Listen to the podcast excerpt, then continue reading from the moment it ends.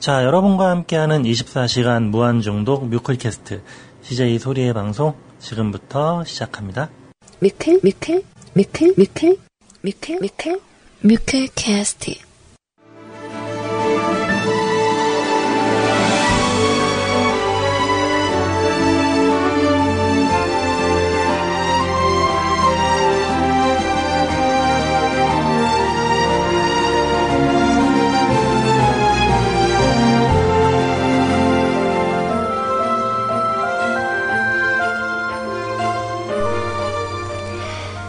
사랑하는 뮤클캐스트 가족 여러분들 안녕하셨어요? CJ 소리입니다.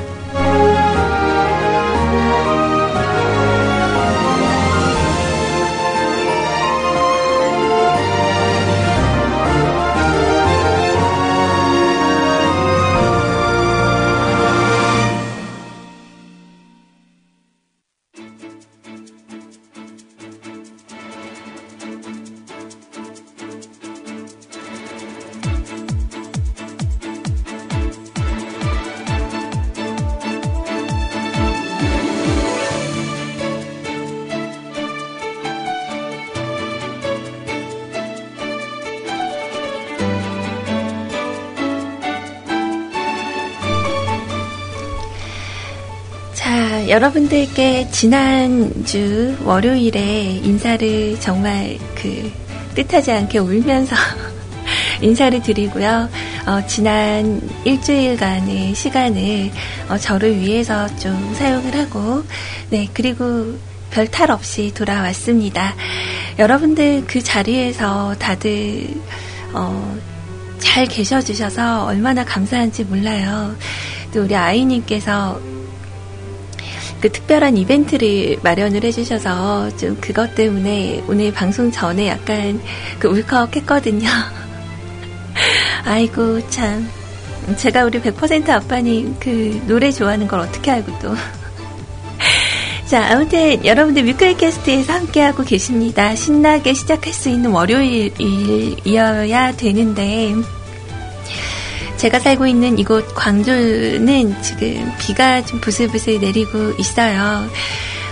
뭔가 좀 기념이 되는, 기념은 아니죠. 좀 기려야 될 만한 그런 날이기 때문에, 좀 여기저기 프랭카드도 붙어 있고, 예전 80년대에 굉장히 가슴 아팠던 그런 사건이 있었던 날이에요. 그래서 아주 들뜬 마음으로 방송을 잡으려고 하다가 잠깐 멈칫하게 됐는데요. 오늘 여러분들과 함께하는 12시부터 2시까지의 시간 최대한 열심히 성의껏 그리고 반가운 마음으로 진행하도록 할게요. 여러분들 다시 한번 너무너무 반갑습니다. 자, 오늘의 첫 곡 시작할까요? FT 아일랜드의 곡으로 준비했어요.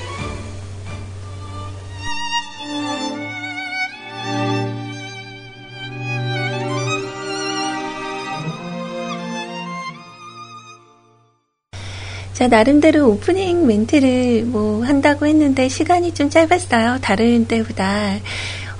제 느낌이겠죠. 방송하러 이렇게 오면서 되게 떨렸거든요. 되게 이런 설레임이 너무 좋은 것 같아요. 누구를 생각하고 좀 이렇게 떨림을 갖는다는 거는 상당히 기분 좋은 일이라는 걸 한 번 더 깨닫게 됐습니다. 오늘 좀 암울한 얘기는 아니고, 그나마 제가 좀 다행이다 생각된 건, 지난 일주일간 제가 방송을 못했던 건 개인 게시판에 적어놨지만요. 저희 막내, 그러니까 저희 삼촌 이름이 원래 윤재순인데 삼촌 이름을 몰랐어요. 항상 어릴 때부터 막둥이 이렇게 얘기를 해서 우리 막둥이 삼촌이 갑작스럽게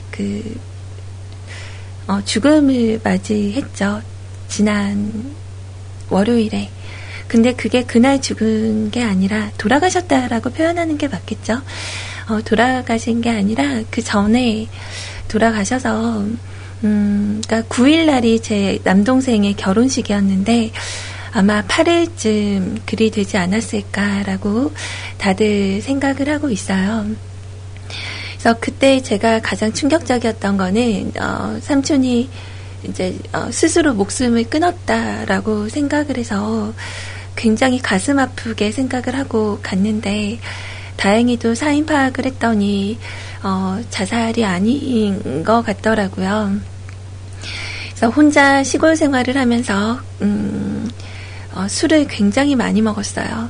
나이가 이제 42살인데 술을 굉장히 많이 먹고 또 잃어버렸던 그 딸들을 찾아서 또 자기가 해줄 수 없는 그런 초라함에 되게 힘들어 했거든요. 그러다가 이제 삼촌이 그렇게 된 곳에 갔더니 그 휴대폰도 사용하려고 이렇게 그 충전기를 꼽아 놓은 상태였고요. 그리고 이제 전기요를 따끈따끈하게 켜놓고 그 상태로 이제 잠이 들어서 못 일어났는데 그 술병이 그 커다란 그 2리터짜리 소주 있잖아요. 그게 한 4병 정도가 비워져 있었대요. 그래서 시신이 좀 부패가 돼서 저희는 이제 마지막 삼촌 모습을 볼 수는 없었고 이렇게 화장해서 그 할머니 할아버지 계신 곳에 묻어드리고 그리고 왔죠.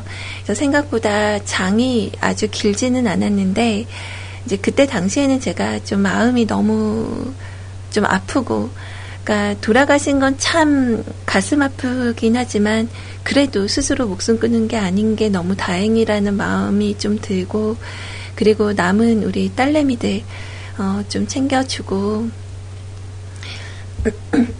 그 아이들은 나이가 한 17살 18, 19 될 때까지 아버지 얼굴을 모르고 컸거든요. 그래서 이제부터 이런 가족이 있다라고 좀 알려주기 위해서 좀 많이 챙겨주고, 그리고 운동도 좀 하면서 마음의 그런 잔재들을 좀 떨쳐버리고 왔습니다. 그래서 지금은 많이 담담해진 상태예요.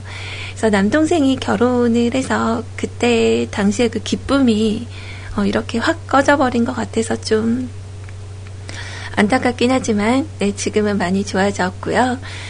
또 남동생 결혼식 날에도 좀 에피소드가 있었는데, 그거는 이제 차근히 또 방송 진행하면서 말씀을 좀 드리도록 할게요.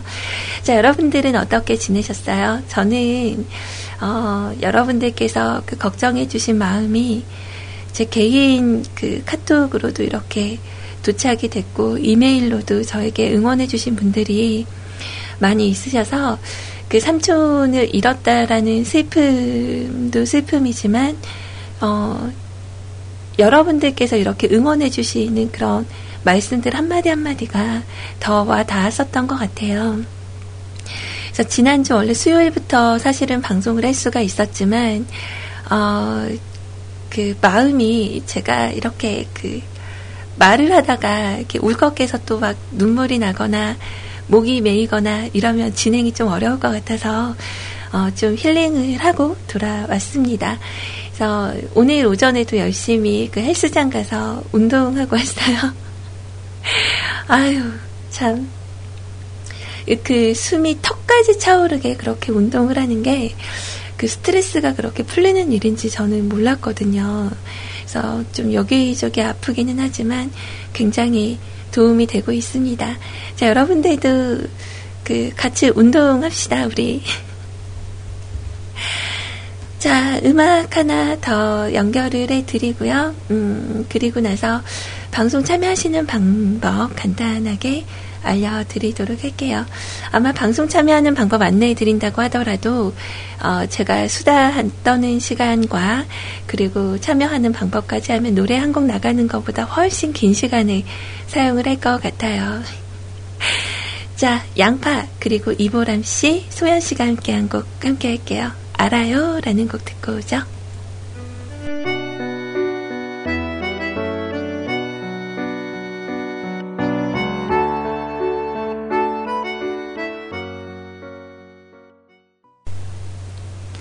참 아름다운 목소리네요.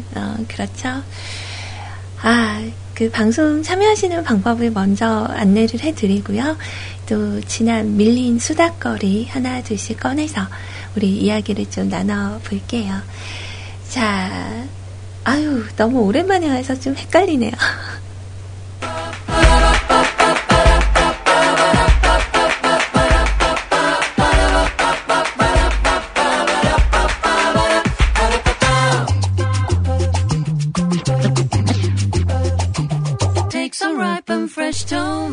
자, 24시간 무한중독 대한민국 표준 음악 채널 뮤클캐스트에서 CJ 소리와 생방송으로 함께하고 계십니다.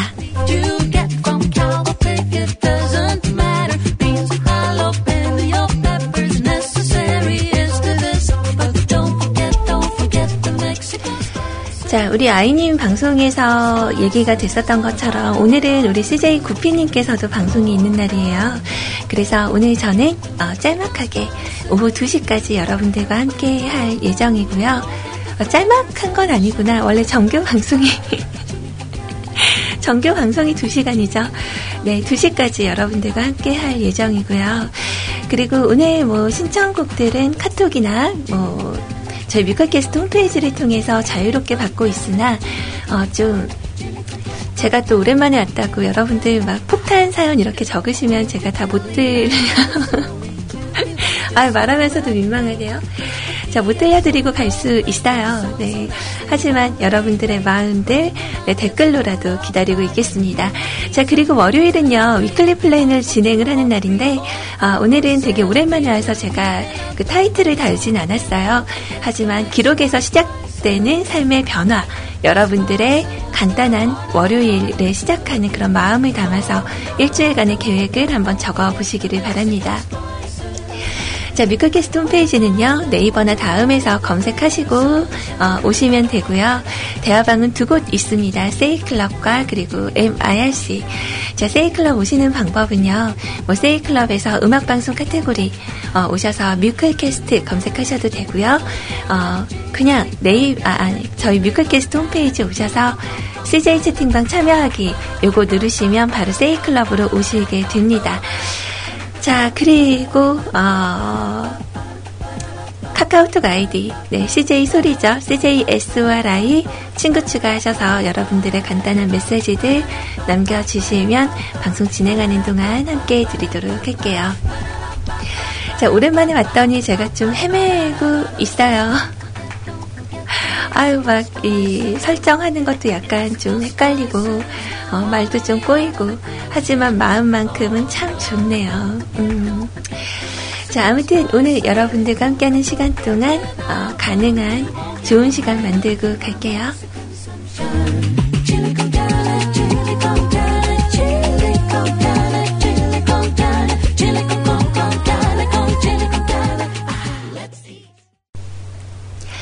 자, 여러분, 뮤클캐스트로 오세요. 오늘은 오후 4시까지 여러분들하고 함께 제가 하는 건 아니고, 네, 저는 2시에 물러가지만 뮤클캐스트에서 멘트 방송이 오늘은 풀로 그렇게 있는 날이네요. 좀 CJ분들도 모집하고 있으니까 근처에 그 진행 좀 잘하시고 방송 경력 있으신 분들 있으면 소개 좀 해주세요. 아, 우리 세차루님, 목소리 좋으시던데, 우리, 영구님도, 좀 의외였어요. 우리 영구님 목소리는 약간 좀 중저음의 음성이지 않을까, 이런 생각을 했었는데, 되게 또랑또랑 하시더라고요. 젊은 성대, 듣기 좋았습니다. 제가 오프닝 선에 지난 남동생 결혼식에 우리 엄마네 교회 권사님이 막 예쁘다고 둘이 이렇게 찍어주신 사진이 있었어요. 근데 엄마랑 저렇게 둘이 찍은 사진이 저는 처음이거든요. 너무 놀랐어요. 엄마랑 저렇게 둘이 나란히 사진을 찍은 게 처음이라는 게. 그래서 직접 찍어주셨는데 제가 좀 아침에 잠을 잘 못 자고 전날 술을 좀 먹어서 좀 많이 부었거든요. 그래서 상태가 좀 안 좋아요. 근데 그냥 저희 엄마랑 둘이 이렇게 곱게 한복 차려입고 찍은 사진이라 좀 자랑삼아 올렸고요. 전날 머리 하는 것부터 정말 그 에피소드가 있었거든요. 그러니까 이렇게 하나밖에 없는 아들을 장가를 보내는 저희 엄마가 이제 머리를 되게 예쁘게 하고 싶어 하셨어요. 그래서 저는 이제 미리 쪽머리를 하려고 마음을 이제 먹고 그러고 갔는데 미용실 예약이 새벽 6시 반이었거든요. 갔는데 문을 안 열어요. 그래서 기다리고 기다리다가 그러니까 6시부터 저희는 대기를 하고 있었는데 문을 안 열어서 아이 이거 잘못 왔구나. 그래서 동대문에 있는 그 24시간 미용실을 검색을 해서 일단 거길 갔어요. 그래서 올림머리를 하고 나는 이렇게 쪽머리를 해줘야 된다. 근데 이쪽 사람들이 올림머리나 이런 걸 안 해봐서 이렇게 엄마 머리를 완전 쫙 붙여서 되게 웃기게 해놓은 거예요. 시간이 점점 흘러서 7시 반이 다 되었는데 머리 상태가 너무 안 좋다. 그 저도 이제 급하게 차라리 제가 머리를 묶었으면 좀 잘 붙였을 텐데 남의 손에 맡겨서 머리가 잘 안 붙었어요. 그래서 되게 어설픈 쪽머리가 됐고요. 엄마는 그 원래 예약했던 그곳에 가서 이제 뒤늦게 머리를 하시고 그리고 나서 메이크업은 제가 이제 엄마 급한 대로 좀 해드리고 그리고 예식장에 갔죠. 근데 저는 제가 이렇게 튀는 줄 몰랐거든요. 이제 제가 키가 좀 크기는 하지만 이렇게 올림머리 이렇게 하는 거보다는 좀 덜 튀겠지 그랬는데 보는 분들마다 이제 이렇게 새신부라고 얘기를 해주셔가지고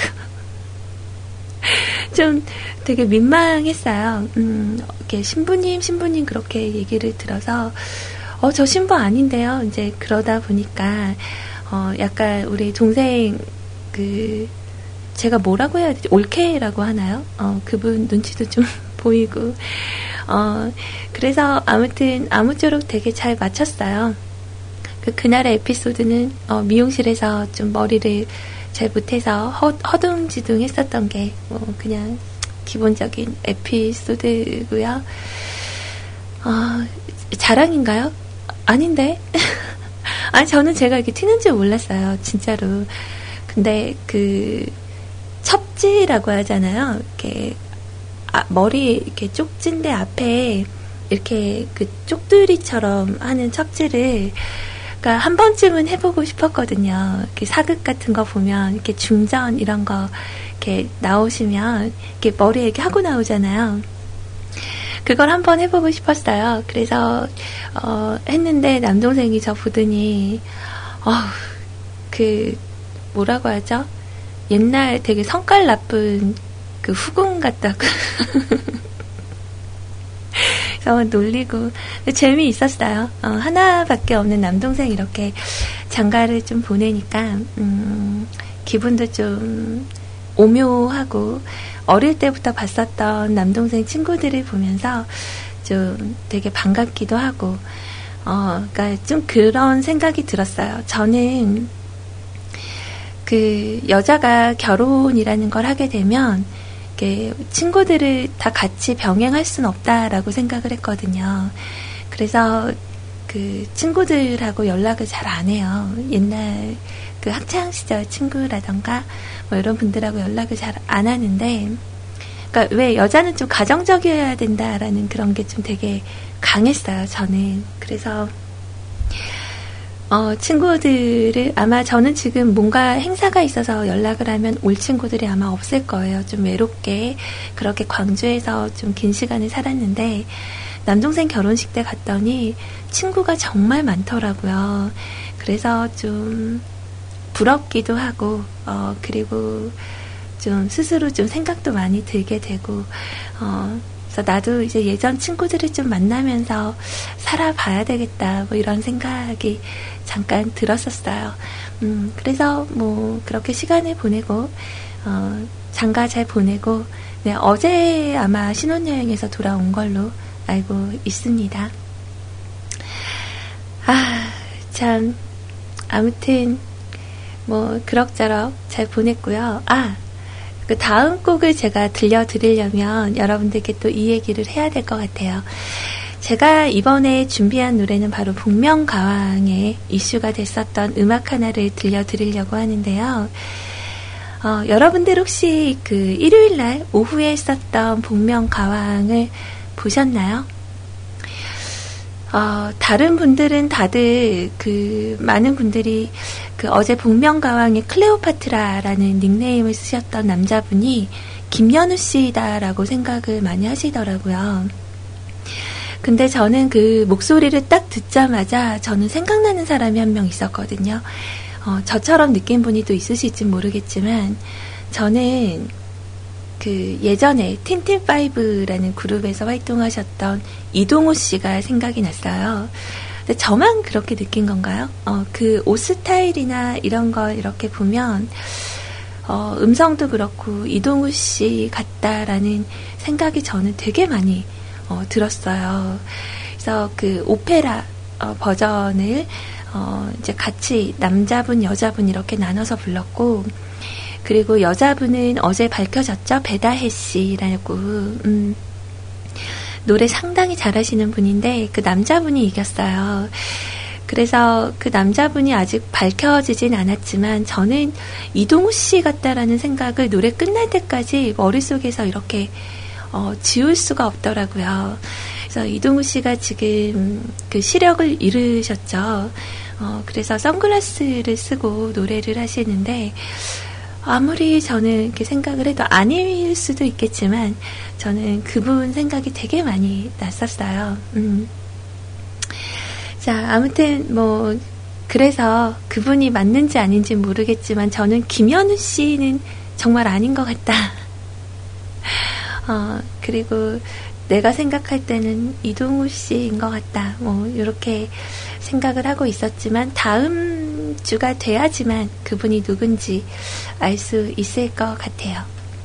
그래서 그분들의 음악으로 제가 준비를 해봤거든요. 이 곡은 윤세롱님께서 도움을 주셨고요. 거기서 불러진 곡이 더 팬텀 오브 디 오페라라는 곡이에요. 좀 굉장히 이런 실력을 가진 분들이었구나라고 느끼면서 여러분들 들어주시면 될 것 같아요. 그래서 이 노래 듣고 음악 한 곡 더 연결을 해드리도록 할게요.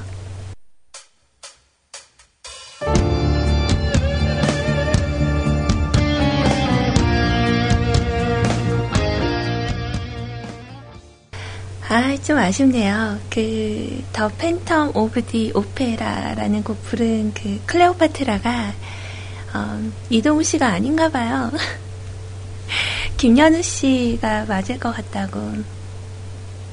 그러면 좀 바라야겠네요. 우리 이동우 씨가 한번 나와서 정말 시원스럽게 노래 한번 해주셨으면 하는 그런 바람이 좀 들고, 자, 그리고 이어서 들으신 곡은 PK 해만의 못 잊어라는 곡 이렇게 들었습니다. 약간 그 비가 좀 축축하게 내리는 날에는 저는 이지혜 씨 음성이 참 듣기가 좋더라고요. 그래서 오늘 선곡에 좀 넣어봤습니다. 아, 점심들은 드셨어요, 여러분?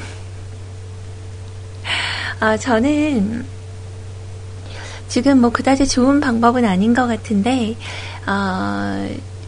약간 하루는 좀 단식을 하고요. 하루는 좀 먹고 이렇게 해서 한 6일차 정도 됐어요. 그래서 좀 지금 약간 배가 좀 고픈 상태예요. 그러니까 오늘은 좀 밥 안 먹는 날이라서 그래서 열심히 운동을 하고 그렇게 왔거든요. 그러니까 제가 운동을 해야지라고 맘먹게 된 이유가 좀 살이 좀 쪘다 이렇게 생각이 좀 들었었는데 어느 날 거울을 이제 화장을 하려고 거울을 딱 봤는데 턱이 이제 두 턱이 지려고 자리를 잡더라고요. 그래서 이러면 안 돼. 그래갖고 미루다가 그 헬스장에 이제 가게 됐어요. 근데 거기 관장님이 저랑 동갑이더라고요. 키도 되게 크고 잘생겼어요.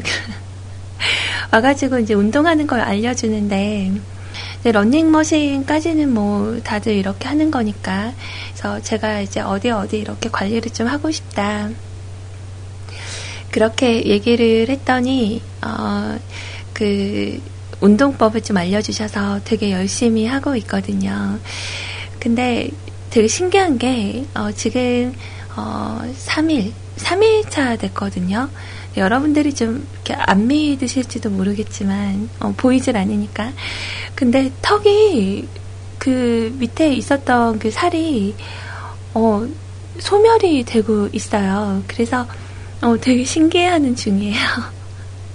그래서 첫날, 둘째 날까지 운동을 하고 와서는 정말 너무 몸이 아파서 진짜 너무 아프다, 너무 아프다. 근데 그게 그 뭐라고 해야 되나, 그 운동으로 해서 알이 베겨서 아픈 건 운동으로 풀어야 되잖아요. 근데 진짜 못 움직이겠는 거예요. 그래서 너무 아파서 진짜 운동 그냥 관둘까 생각을 했는데 그 아픈 몸을 가지고 또 열심히 운동을 더 했어요. 그랬더니 신기하게 그 아픈 것도 풀리더라고요. 그래서 나름대로 지금 좀 만족을 하고 있어요. 그래서 거울 보면서 턱이 좀 더 갸름해지고 있는데 그래서 마음에 좀 들고 있어요. 그리고 그 막 이렇게 숨이 차서 이렇게 힘들어하면서 땀이 막 되게 많이 나는데, 저는 제가 이렇게 땀이 많은 사람인지 몰랐는데 정말 땀이 많이 나더라고요. 그래서 그런 얼굴이 벌게질 만큼 이렇게 운동을 하고 땀나는 건 정말 오랜만이라 기분이 너무 좋아요. 그래서 확실히 운동을 하면 좋긴 좋구나, 이런 생각을 너무 많이 했어요. 지금도 좀 팔이 좀 부들부들하고요. 다리가 좀 땡기는 거. 그러니까 첫날은 다리가 일자로 이렇게 안 펴졌는데 지금은 좀 많이 좋아졌어요. 동갑이면 그 훈남 트레이너가 25살이냐 물어보셨는데 뭐 생각하기 나름이지 않을까요? 그래서 되게 막 놀려요, 자꾸. 그래서 제가 원래 운동을 잘 못하거든요. 그래서 예전에도 이제 운동을 좀 잠깐 이렇게 하긴 했지만, 이렇게 본격적으로 많이 해보지 못했고, 제가 우리나라에서 저만한 몸치가 또 없을 거예요. 그러니까 몸치가 운동하고 무슨 상관이냐 할 수도 있지만, 진짜 저는 상관이 있다고 보거든요. 그래서 그 스텝 밟는 거랑 이런 거 이렇게 가르쳐 주시면서 저보고 진짜 둔하다고 자꾸 놀리는 거예요. 진짜 둔하시네요 이러면서 반말도 막 하고, 자기랑 동갑이라고 그 생년월일을 봐서 그런지 반말 막 하면서 진짜 둔해 막 이러는 거죠. 그래서 제가 또 거기서 민망한 듯이 이렇게 웃으면서 좀만 기다려보라고, 내가 진짜 열심히 해서 안 둔한 사람이 될 거라고, 그러니까 그래야 된다고 뭐 이러면서 안 먹지 말고 먹으면서 운동을 해라 이렇게 얘기를 하시더라고요. 그래서 알겠다고 얘기는 하고 저는 좀 이렇게 식이요법을 좀 하고 있어요. 그래서 좀 입에서 땡기는 거 있으면 그냥 먹고, 그리고 좀 안 땡길 때는 그냥 안 먹고, 그리고 운동은 좀 꾸준히, 이제 겨우 3일밖에 안 됐지만, 저도 이제 루에님처럼 7개월째 되고, 뭐 10개월째 되고 이러면 좀 더 나아지겠죠. 그리고 또 제 이번 주 계획은요, 다음 주 아마 월요일은 방송이 좀 어렵지 않을까. 여러분들도 쉬는 날이시죠? 제가 원래 빨간 날에도 방송을 하는데, 이번 주에 제가 고양이들을 데리고 와요. 그래서 우리 CJ 로엔님 방송 때 아마 여러분들 많이 들으셔서 아시겠지만, 새끼들을 낳았어요. 우리 봉자였나요? 이름이, 엄마 이름이? 봉자? 봉숙이? 봉자. 봉숙이? 헷갈린다. 아무튼 엄마가 아기를 5마리를 낳았는데 그 중에 제가 2마리를 데리고 오거든요. 봉순이 맞아, 봉순이였어. 그래서 그 줄무늬 있는 애하고 분홍코의 점박이 이렇게 두 마리를 데려오기로 했어요. 그래서 얘네들을 이제 데리고 키워야 될 그런 터전을 좀 만들어주고, 그리고 이제 잘 데려와서 키워야겠죠. 그래서 애들 이름을 고민을 했는데 이제 남자애 한 마리, 여자애 한 마리 이렇게 돼 있어요. 근데 근친은 안 되니까 이제 6개월 정도 되면 중성화 수술을 시킬 건데, 저는 그게 좀 이제 애들한테 좀 못할 짓인가 싶어가지고 희원님한테 물어봤어요. 희원아, 혹시 고양이는 피임이 안 되니? 그랬더니, 언니, 걔네들은 어떻게 할 수 있는 부분이 아니라고. 그래서 아이들을 위해서는 수술을 시켜주는 게 좋다. 그래서 그게 아이들을 위해서 좋은 거구나라고 생각을 하고 결정을 했거든요. 그래서 이번 주 아마 토요일 날 올라가서 월요일 날 내려올 때 아마 데리고 올 것 같아요. 그래서 다음 주 월요일은 좀 아쉽게도 방송이 좀 없을 것 같고요. 고양이들 데려올 생각하니까 너무 설레고 떨리고 좀 또 그래요. 그래서 베란다 쪽에 지금 놓을까, 캣타워 이런 거랑 많이 검색을 해봤는데, 일단은 그 이동장하고 사료하고 화장실, 이렇게 세 가지가 제일 먼저 필요하다라고 얘기를 하더라고요. 그래서 아이들 데려오면 우리 아이님 데려와서 같이 애기들 보고 이렇게 얘기도 나누고 사진도 찍고 좀 그렇게 해야 되지 않을까. 아마 아이님도 좀 많이 기대하고 있지 않을까 싶어요. 자, 여튼 그렇게 저의 계획이 이렇게 말씀드려졌고요. 제가 오늘 이렇게 그 사진을 좀 올려놨더니 댓글들이 많이 있네요. 되게 좋은 말씀들 해주셔서 감사해요. 자, 어디 한번 볼까요? 우리 100% 아빠님 오늘 노래 진짜 잘 들었어요. 제가 오늘 실은 생각지 못한 일은 아니었는데, 이렇게 여러분들이 다 참여를 하셨을 거라고 생각은 안 했거든요. 이렇게 아이님이 그때 방송하던 날 제가 러닝머신 하면서 방송을 듣고 있었어요. 그래서 이렇게 듣고 있는데, 소리님 이렇게 오시면 되게 깜짝 놀라시겠죠? 막 이렇게 얘기하는데 너무 귀엽고, 그래서 막 웃으면서 듣고 있었는데, 아마 참여하시는 분들은 없겠거니 그렇게 생각을 했었어요. 밖에서 듣고 있는데 막 서프라이즈 할 거라고 막 이렇게 얘기하는데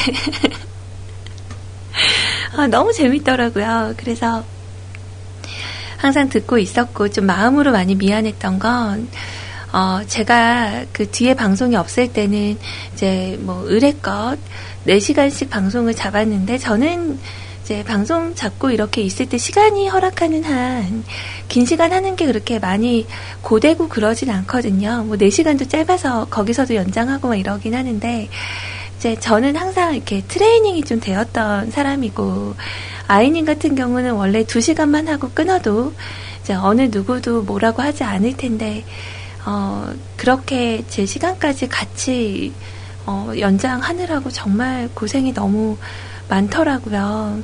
그래서 미안함이 너무 컸어요, 정말. 그래서 본인도 아무렇지도 않게, 자, 저 오늘은 4시간이 좀 어려울 것 같고요, 그러면서 3시에 마치고 막 그런 거 보고 좀 되게 미안했어요. 내가 정시에 잘 맞춰 버릇했으면 그런 부담을 안 가졌을 텐데. 그래서 우리 아이님을 좋아하는 분들은 참 좋으셨겠지만, 또 아이님 몸을 혹사시키는 그 상황의 원인이 저인 것 같아서 정말 다시 한번 죄송합니다. 자, 아무튼 100% 아빠님, 제가 좋아하는 무반주 음악 돌아와 할 때 약간 뭉클뭉클하다가 개사하는 부분에서 좀 빵 터졌어요. 또 우리 세치하루님의 시는 그러니까 방송을 하려고 딱 왔는데 그 방송용 카톡에 이렇게 글들을 이렇게 생각날 때마다 오셔서 이렇게 적어 놓으셨었나 봐요. 그래서 그거 보고 좀 감동이 좀 됐는데 시 이렇게 귀를 기울여서 듣다 보니까 또 울컥하더라고요. 그래서 진짜 이 사람들 내가 좀 이런 상황을 알고는 있었지만 감동적이다. 그래서 백퍼 아빠님 것까지도 이렇게 듣고 이제 막 이렇게 뭉글뭉글 하고 있었는데 영구님 멘트 나올 때 정말 많이 웃었어요. 정말 의외였어요. 의외. 자, 여튼 한복도 잘 어울리시는군요. 아름다우십니다. 참 애매해요. 사진 같은 거 올리고 이렇게 안 좋은 악플 올라오면 겉도 맘상하는데 좋은 말만 올라와도 좀 되게 민망하기도 하고 그러네요. 자, 이번 주 위클리 플랜은 운동 10시간 이상 하기. 일주일 포함해서 하루에 2시간씩 잡으시는 거죠? 5일간 잡아서 저는 그 헬스장 그 아저씨가 말씀하시기로 습관이 중요하다. 그래서 하루에 30분씩이라도 와서 일단 습관을 들이라고. 저는 대충 그 PT까지 좀 하고 나면은 한 넉넉히 1시간 정도 되는 것 같아요. 자, 아무튼 저번 주에 헬스장 등록을 했고요. 하루에 1시간 반 이상 해서 주말까지 10시간 이상 채우는 것이 목표입니다. 그러네요. 몸짱은 아니더라도 보기 좋은 몸으로 만들겠습니다. 우리 같이 힘내요. 화이팅! 이번 6월은 다 같이 운동합시다. 뭐 이런 거 해야 되나요? 자, 라드사라님, 다시 목소리 들으니 간만에 좋으네요. 정호의 대화하니까 참 좋아요. 그나저나 오전에 운동을 다녀오셨다면 식사는 못하셨겠네요. 으짠데요. 괜찮아요. 배가 별로 고프지는 않아요. 이제 이게 좀 약간 몸이 정말 신기한 게 그 환경에 좀 맞춰지는 것 같더라고요. 그래서 당분간은 좀 이제 술을 안 먹고 일주일에 한 번 정도 먹을까? 생각을 하고 있어요. 그 순하리라는 소주가 너무 맛있더라고요. 그 서울에서 직접 보내주신 그 순하리라는 소주를 맛을 보고 이거 진짜 매력적인데? 그래서 좀 그런 맛난 술은 매일은 못 먹잖아요. 그러니까 한 일주일에 한 번 정도 든든하게 밥도 먹으면서 이렇게 먹어볼까? 왜냐면 저는 그렇게 생각을 하거든요. 이렇게 다이어트 같은 걸 할 때 무조건 안 먹어야지라고 생각을 하면 더 먹고 싶어지는 거예요. 그래서 그냥 먹고 싶을 때는 좀 먹되 좀 자제를, 그러니까 전혀 배부르지 않게 먹는 거죠. 그게 몸에는 더 좋다고 하더라고요. 배부르지 않을 때까지 먹는 거. 근데 일주일에 한 번은 좀 배부르게 먹고 싶네요. 자, 그리고 정호의 수다수다. 네, 맞죠? 저는 수다 떠는 여자 소리이니까. 자, 읍스호야님, 헛 이상궁 납시오. 밖에서 들어요.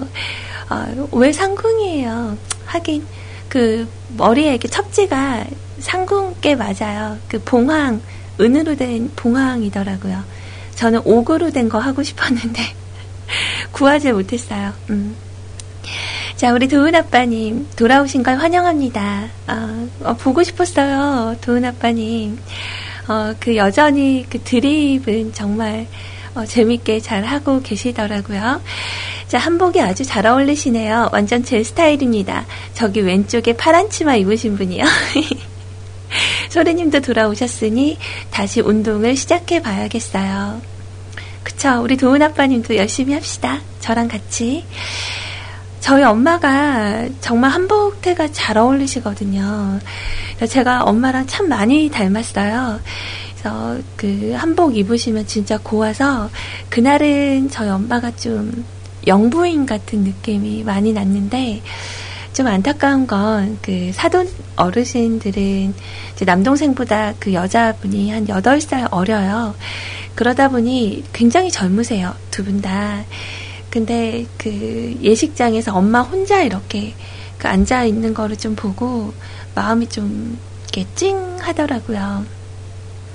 그래서 예식은 그냥 끝까지 안 봤어요. 엄마 혼자 앞에 이렇게 앉아있는 게 좀 마음이 아파서 그냥 밖에서 손님들 오시면 인사하고 뭐 식권도 이렇게 나눠드리고 뭐 그랬었는데 제가 봤을 때 엄마한테 그 얘기했어요.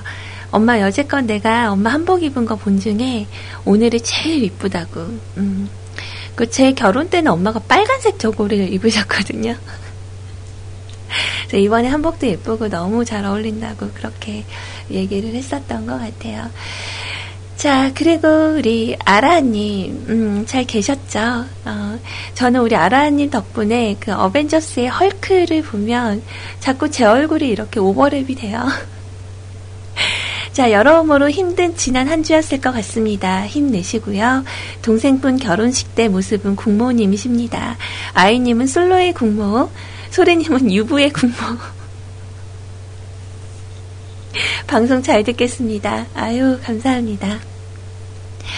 자, 건방진 용인님, 네, 시집 두어 번 더 가셔도 되겠어요. 그렇다고 정말로 또 가면 안 되고요. 네, 저 또 시집 가도 되나요?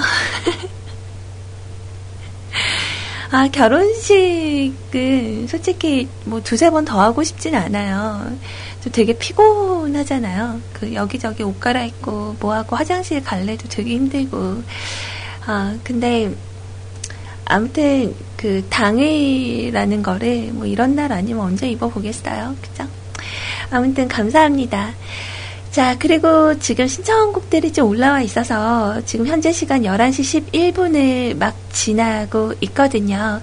그래서 제가 2시에 시간을 맞추려면 일단은 그 음악을, 네, 신청 들어온 거 위주로 해서 들려드리는 게 좋을 것 같아요. 자, 이번에 준비한 곡은요, 간단한 메시지와 함께 읍스 호야님께서 남겨주신 곡입니다. 우리 은필이님 봐라. 나 할 때도 식권 전담해, 이렇게 말씀하시는데 있기는 하신가요, 우리 은필이님? 가신다고만 하면 가갖고 제가 식권만 하겠어요. 접시라도 나르죠. 네, 알겠습니다. 네, 우리 은피디님 장가 가실 때는 제가 가서 식권 전담할게요. 앞에서 그 갑자기 또 생각난다. 저희 그 큰아버지 살아계실 때 그 국회의원에 출마를 하셨었거든요. 그때 그 선거 운동한다고 저렇게 한복 입혀가지고요. 저희 큰아버지가 저를 되게 많이 쓰셨어요. 이렇게 미스코리아처럼 몸에 이렇게 기호 몇 번 이창학 이렇게 써갖고 그 어깨끈 두르고요. 서서 이렇게 인사하고 네, 기호 몇 번입니다 뭐 이런 거 했었는데 또 우리 국장님 결혼할 때도 앞에 서서 이렇게 약간 얼굴 마담식으로 서서 인사할 그 영광스러운 자리를 주신다면 열심히 할게요. 자, 그럼 우리 읍소야님 이야기 들어볼게요. 자, 오늘은 성인의 날이지만 그러네요. 오늘 성년의 날이죠. 나는 성인식을 못 겪은 것 같은데 기억이 잘 안 나요. 벌써 몇 년 전이죠. 언제야. 겨우 5년 전인데 까마득하군요. 자, 성인이 되고서도 웃기도 때로는 울기도 또 때로는 시간이 필요하기도 하죠. 살다 보면 꼭 겪어야 할 힘든 시간도 항상 같이 하죠. 그래도 말이죠, 항상 긍정적인 마음이 함께하는 소리님이 되세요. 돌아와서 너무너무 반갑습니다. 권진원 씨의 곡 신청해 주셨네요. 고맙습니다. 살다 보면, 네, 요 노래죠.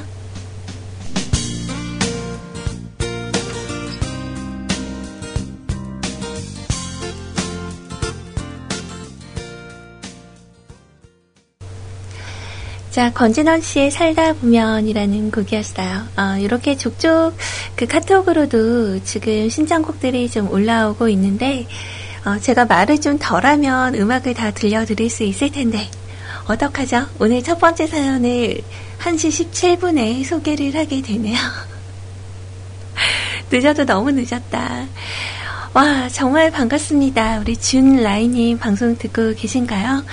이렇게 대화방에 종종 오시는데 저는 이렇게 방송을 잘 이렇게 들으시는지 잘 몰랐거든요. 우리 로에님 아니면 시원님 방송 때 이렇게 들었었는데 또 제 시간에 한 번 더 들러주셔서 다시 한번 감사합니다. 자, 안녕하세요. 신나는 일이 생겨서 낮술을 야무지게 먹고 온 준라입니다. 응?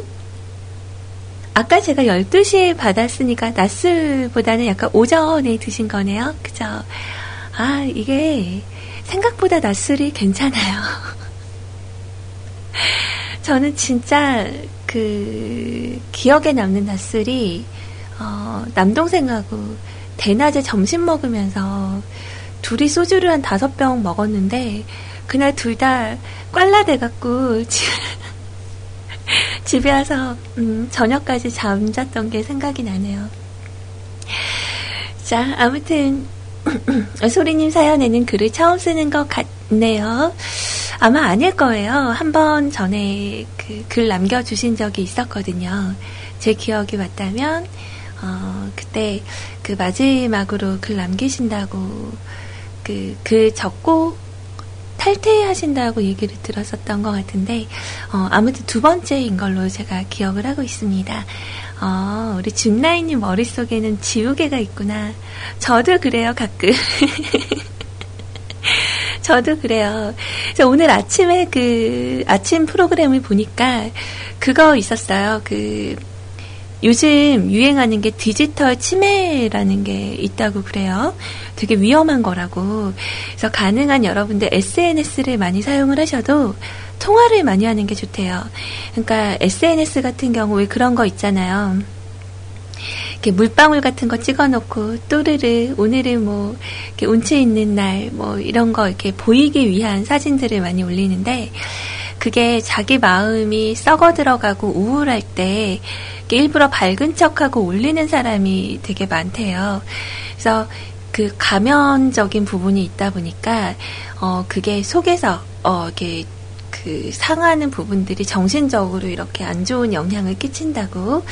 그래서 가능한 한 여러분들 통화를 예전처럼 약간 아날로그적인 그런 생활 습관을 좀 지니는 게 좋다고 하더라고요. 이제 목소리 들으면 이렇게 SNS나 사진이나 문자는 글로 보는 거지만 통화하면 너 목소리가 왜 그래? 이렇게 누군가가 나를 두고 얘기를 해줄 수가 있다라는 게 참 좋다고 하더라고요. 그러니까 여러분들 뭐 이번 주 위클리 플랜 딴 거 하실 거 없으시면 이번에는 좀 전화를 한번 해보자. 이렇게 문자로 할 수 있는 거를 전화로 해서 한번 얘기도 나눠보고 그러면 좋을 것 같아요.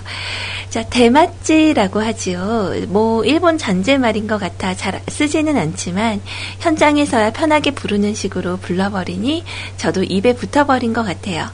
뭐 여튼 일이 취소가 됐다라는 정도로 보시면 될 것 같네요. 아, 비가 와서 맞아요. 오늘 그래서 현장 근무하시는 분들은 좀 쉬시는 분들이 좀 있다고 하더라고요.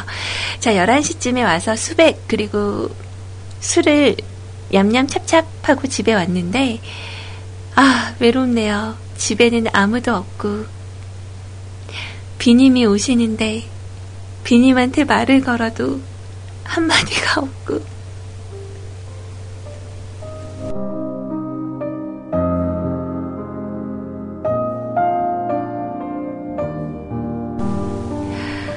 아, 정말 외로워 보여요. 자, 저녁 시간에 많이 출몰하는 준라이인데 낮에 뜬금없이 사연으로 출몰해서 쓰는 저도 당황스럽고 뭐 그렇네요. 신청곡은 맨날 우울하고 찌질한 노래만 드러나서 간만에 조금 밝은 팝으로 가봅니다. 데이비드 아출레타의 곡으로 신청할게요. 그럼 잘 듣다 가겠습니다. 꿀잠 자야지.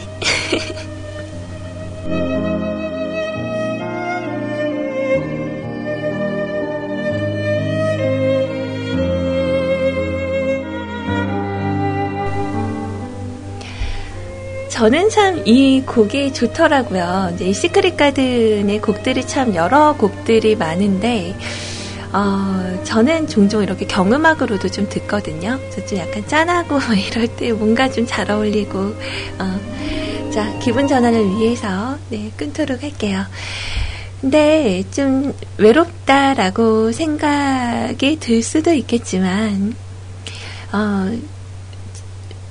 좀 말씀드리기 좀 고민이 되고 입에서 맴돌지만 제가 있잖아요. 아, 참, 제가 있잖아요. 이 말이 이렇게 안 나오네요. 근데 글쎄 참 저는 좋은 것 같아요. 그냥 하고 싶은 대로 할 수 있는 삶이라는 게 우리가 나이가 좀 들어가고 좀 그 항상 같은 일상을 매일매일 보내죠. 아침이 되면 출근을 하고 저녁이 되면 퇴근을 하고 그리고 또 저녁을 먹고 잠이 들면 또 다음날 아침에 일어나 출근을 하고 또 뭐 회사 생활하고 퇴근하고 항상 이렇게 같은 일정들을 보내다가 뭔가 좀 이런 날이 생길 때는 외로워하시기보다는 뭔가 좀 행운을 얻은 날 같은 그런 생각을 좀 가지시는 게 더 좋지 않을까 그런 느낌이 듭니다. 여튼 그 이 음악이 우리 준나이님의 마음을 좀 꽉 채워드릴 수 있었으면 좋겠어요. 이리 와요. 나랑 같이 들어요. 아이고 잠깐만요. 노래를 잘못 준비한 것 같아요. 됐네요.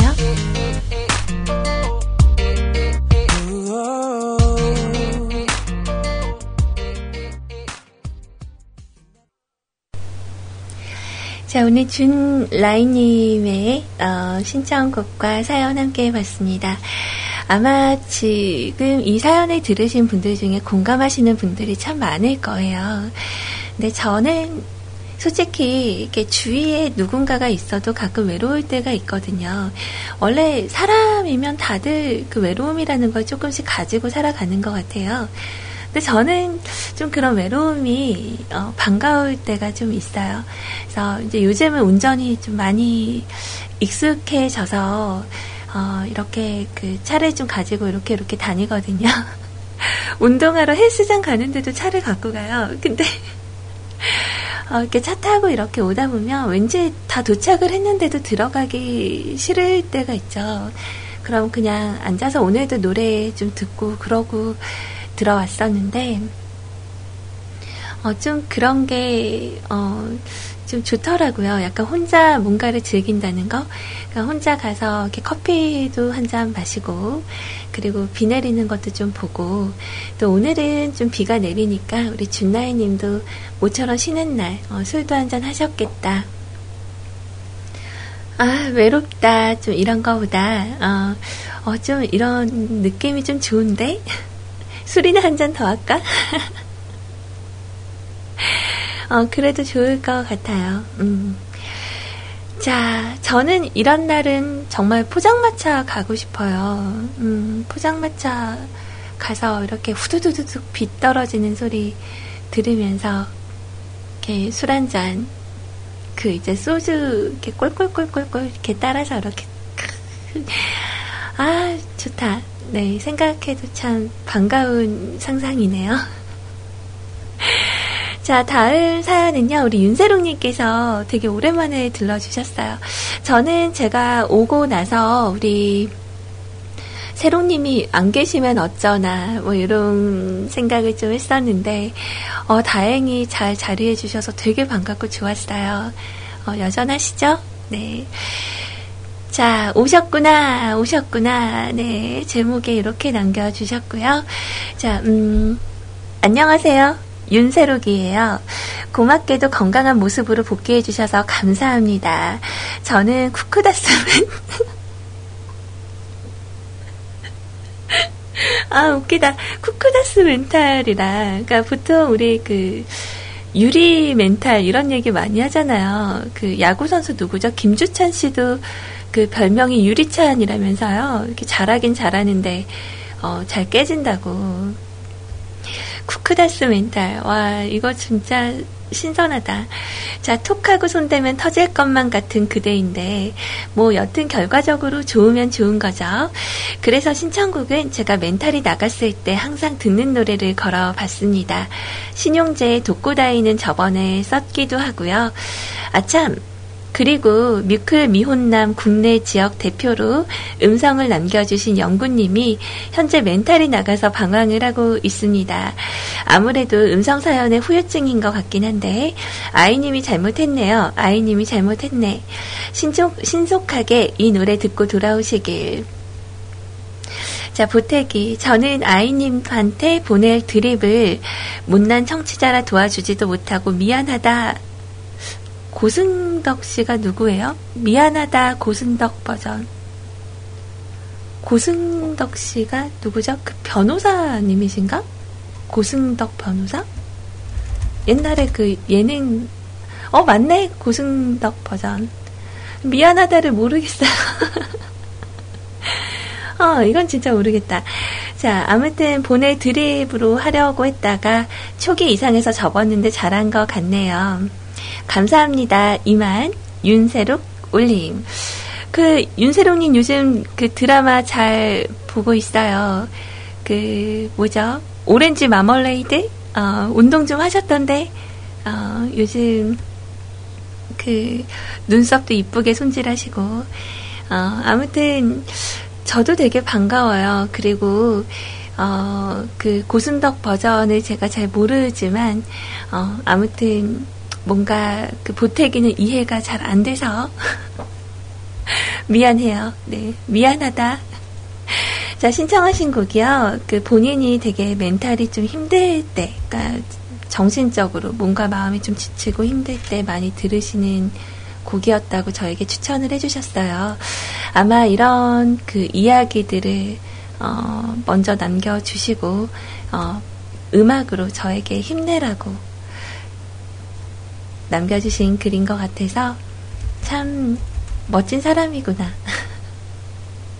그렇게 생각을 하게 됐습니다. 입술을 깨물고 슈퍼주니어의 곡인데 정말 감사히 생각하고 잘 듣도록 할게요. 자, 현재 시간 1시 33분을 막 지나고 있고요. 음악을 하나 더 연결을 해드려 볼까 해요. 슈퍼주니어의 입술을 깨물고 라는 곡하고 그리고 서문탁 씨의 3인곡 이라는 곡을 준비를 했거든요. 그래서 3인곡은 네, 우리 밖에서 들어주시는 렉스 백오니아님께서 카톡을 통해서 저에게 신청을 해주신 곡입니다. 자, 그래서 이렇게 두 곡 우리 같이 듣고 그리고 오도록 할게요. 근데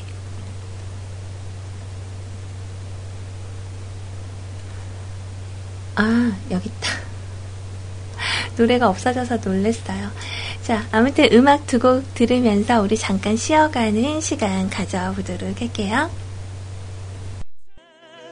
칼 같은 시린 바람이 가슴을 때려도 쓰러져 눈물이 땐 입술을 깨물고 버틸게 마지막 기억을 살아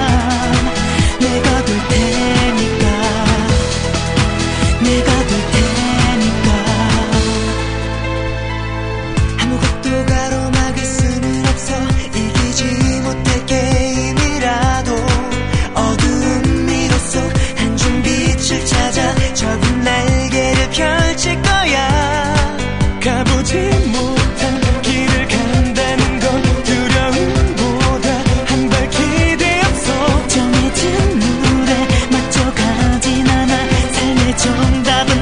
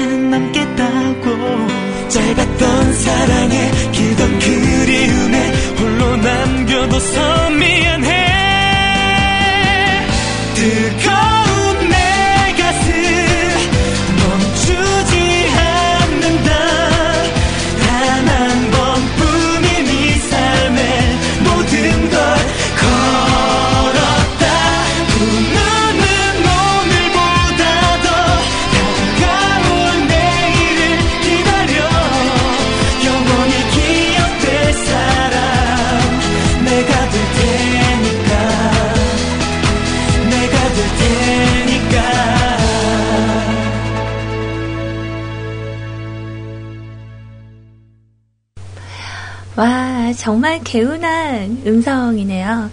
그러니까 서문탁 씨 두고 우리 노종현 님이 정말 상남자 뭐 이렇게 엄지척 이렇게 올리셨는데, 솔직히 제가 좀 이런 보이시한 면이 좀 없거든요. 그래서 제가 갖지 못한 부분들이 좀 많이 갖고 있는 분이라서 그런가 볼 때마다 좀 멋지다라는 생각을 많이 하고 있어요. 좀 이렇게 그 털털하긴 한데 제가 좀 그런 부분이 좀 없거든요. 그래서 노래 들으면서 또 한 번 느꼈던 것 같아요. 자, 이번에 우리 라드사랑님께서 남겨주신 글입니다. 시간이 좀 모자라면 패스해도 된다고 이렇게 또 겸손하게 남겨주셔서 무슨 일이 있어도 들려드려야 되겠다라는 생각을 한 번 더 하게 된 것 같아요. 고맙습니다. 간만에 사연을 스스스 적어봅니다. 안녕하세요. 네, 지금 금요일에 다들 불금이라 신나게 놀 때 저는 지난 금요일에 저는 지금이라고 하신 줄 알고 뭐지? 그렇게 생각을 했는데 저는 저쪽 구석에 보이는 쭈구리처럼 쭈그려 앉아가지고 유튜브나 아주 열심히 보고 있었습니다. 근데 아주 우연히 리사의 빨개요 플러스 필승 영상이 있길래 무심결에 눌렀는데 뭐에 이끌려서 누른지는 모르겠지만 기타를 메고 있던 사진에 녹아내린 건지 아무튼 영상을 보는데 보이스가 너무 좋은 겁니다. 거기에 기타도 맛깔나게 치고요. 주말 내내 리사에 빠져 살았습니다. 그래서 여러분들과 함께 듣고 봐서 리사의 곡을 신청하고 갑니다. 물론 지극히 저의 주관적인 의견의 성향이기 때문에 별로일 수도 있어요. 자, 그럼 소리님, 오늘 정오 방송 수고하셨습니다. 근데 식사는 하셨나요? 아까부터 그 대화방에서도 그렇고 제 걱정을 되게 많이 해주셨어요. 식사하셨냐고. 네, 밥을 안 먹기는 했는데 배가 많이 고프지는 않습니다. 네, 오늘은 밥을 안 먹을 예정이에요. 그래서 내일은 이제 아침에 좀 든든하게 먹고요. 이러다 보면은 좀 관리가 좀 되지 않을까. 이게 원래 더 안 좋은 방법일 수도 있어요. 근데 다음날 폭식을 하지 않으면 괜찮을 것 같기도 하고. 그래서 이따 오후에라도 배가 고프면 그냥 뭘 먹을 건데, 그냥 일단 제 넓은 그냥 그 다짐으로는 오늘은 식사를 좀 안 하고 버텨보자. 이렇게 생각을 하고 있어요. 근데 최근에 밥을 좀 안 먹고 있으니까 어제 저희 은피디님께서 그 단체 카톡방에다가 나 오늘 살 되게 많이 탔다고 하시면서 이렇게 팔 사진을 올리셨어요. 근데 손목에서 그 팔뚝, 팔꿈치 반 정도까지가 빨갛게 익은 사진을 올리셨는데 그걸 보고 이렇게 배가 고파지는 거예요. 그 뜯어먹고 싶다라는 생각이 좀 들었다고 해야 되나? 그래서 이렇게 생각하면 안 되지만 어제 그 사진 보고 먹고 싶었어요 그랬더니 은피디님이 왜 내 걸 뜯어먹어? 네 남편 거 먹어. 진짜 시크하신 분입니다. 그 리사의 곡은요, 제가 우리 아이님 방송을 통해서 그때 들어봤어요. 그 빨개요. 그래서 빨개요랑 필승 그 합쳐진 버전을 한번 들어보긴 했었는데 그때 첫 인상은 저는 약간 좋다 이런 느낌은 별로 없었던 것 같거든요. 근데 두 번째 어디선가 들었을 때는 괜찮은데? 이렇게 됐었어요. 근데 오늘 소개해 주신 곡을 들으면 또 다른 느낌이 있지 않을까라는 기대를 가지고 노래 준비를 해봤습니다. 자, 이 곡 듣고요. 아이고, 신청곡이 지금 조금 남아있기는 한데 오늘 다 들려드리고 갈 수 있을지 일단은 한번 음악부터 띄워드리도록 할게요. 같이 듣고 오죠. 라드사랑님의 추천곡입니다.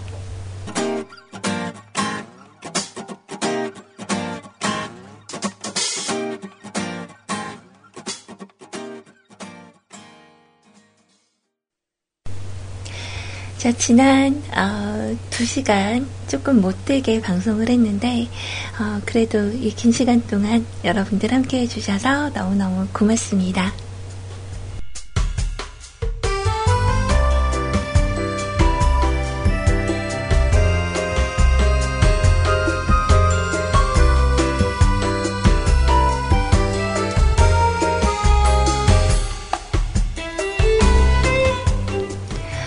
시간이 정말 빨리 흘러가죠.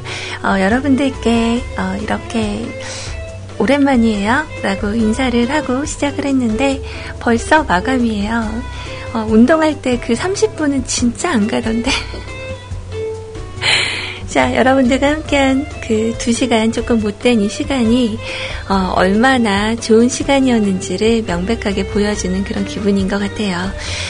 자, 저는 이번 주 방송은 풀로 다 있을 예정입니다. 여러분들하고 함께 만들어갈 시간을 굉장히 기대를 하고 있어요. 자, 다음 방송은 저희 CJ 구피님께서 방송 준비하고 계시고요. 엔딩선에 여러분들 남겨주신 글들 확인을 한번 해보도록 할게요. 자, 라드사랑님, 오늘 노래 잘 들었어요. 자, 월요일 낮방송 책임져 주셔서 감사합니다. 운동 중독이 되셔가지고 나중에 근육 만드시는 거 아니에요? 근육 만드시고 초록색 쫄쫄이만 입히면 딱이겠군요. 왜 초록색 쫄쫄이 왜요?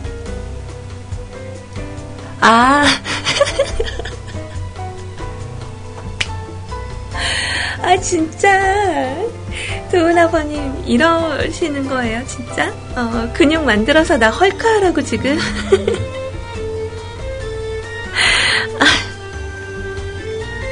괜찮아요. 요즘 CJ 아이님이 다 빠져있는 남자니까 괜찮아요. 자, 렉스 베고니아님, 이제 잠수 풀고 다시 활동을 시작해야겠네요. 오랜만에 맑고 고운 소리 들려주셔서 너무 고맙습니다. 참 일주일 동안 너무 외로웠네요. 고막 친구와 힐링 매니저 소리님이 없어서요. 메신저, 그쵸? 나는 메신저였어. 힐링 메신저 소리님이 없어서 네, 사랑합니다. 저도 많이 그리웠어요. 고맙습니다. 자, 우리 아라님 2시까지 방송하시느라고 이적의 다행이다 라는 노래는 내일 들려주세요. 그래요, 정립합시다. 우리 100% 아빠님께서 그 신청해 주신 곡도 있었거든요. 김혜림의 날 위한 이별. 자, 이거 이렇게 두 곡은 우리 내일 들읍시다.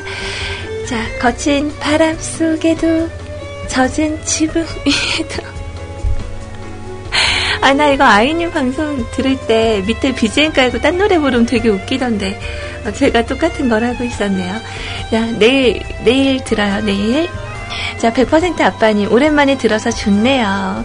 돌아와 네가 있어야 하고 바로 저한테 반말을 못하셨군요. 당신이 있어야 할 곳은 뮤클입니다. 감사합니다. 자, 도훈 아빠님 다시 한번 환영합니다. 저도 보고 싶었어요. 수고 많으셨습니다. 감사합니다. 오이, 그새 많이 올라왔어요. 우리 삼형제 아버지님 일주일 만에 오후에 소녀로 돌아와 주셔서 감사합니다. 밝은 목소리라서 걱정이 싹 가셨네요. 헐헐헐.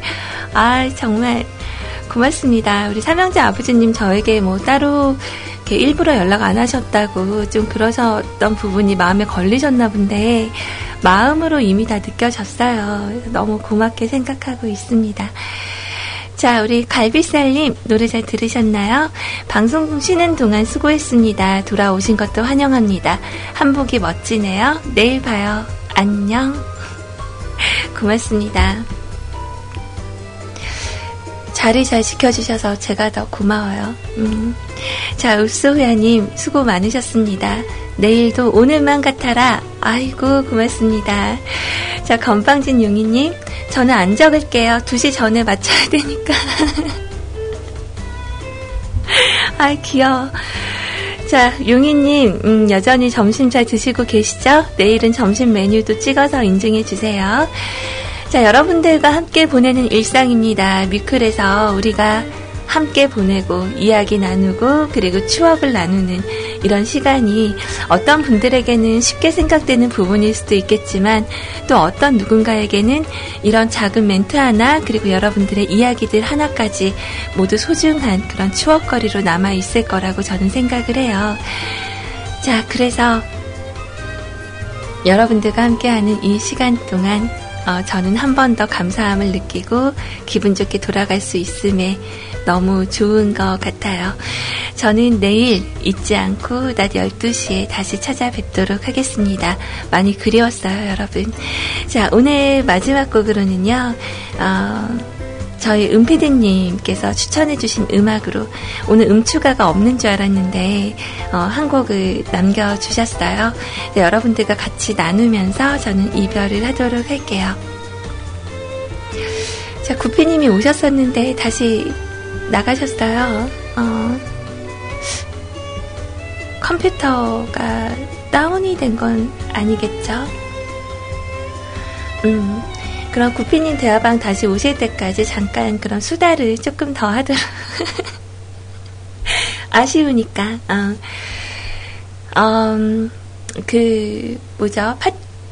팟빵에 대해서 오늘 말씀을 드리려고 했는데 시간이 안 돼서 못했었어요. 그러니까 그 생방송을 다 여러분들 이렇게 들으시는 분들도 있지만 저희가 팟빵은 아시다시피 노래가 10초로 잘려서 1시간 분까지만 올라가고 있습니다. 그래서 조금 아쉬움이 남는 그런 녹음본이기는 하지만 그래도 좀 궁금하시다면 가능한 이제 그 오프닝에서 이렇게 방송 그 참여하는 방법 이런 부분은 좀 매일 하는 멘트니까 자르고 그 중간 부분을 올려볼까 이런 생각을 하고 있어요. 그래서 제가 지난주는 쉬었으니까 21일 안에 이거를 완벽하게 다 올려놔야 초기화가 되거든요. 그래서 오늘하고 내일 조금 열심히 해서 팟빵 업데이트를 하도록 할게요. 그동안 조금 미뤄서, 네, 죄송해요. 네. 그리고, 네, 인사하러 와주신 우리 술, 담배, 커피님, 네, 너무너무 고마워요. 저도라는 표현이 맞나요? 그리웠습니다. 자, 구피님 오셨네요. 네, 이제, 은피디님의 추천 음악, 네, 버즈의 내가 아니죠 라는 곡 들으면서 우리 이별해요. 자, 무대들 차렷. 경례의 충성. 지금까지 뮤클 지게피 메신저 CJ 소리였습니다. 그리고 이렇게 인사드릴 수 있어서 다시 한번 감사해요. 좋은 하루 보내세요, 여러분. 단 한 번도 그대 맘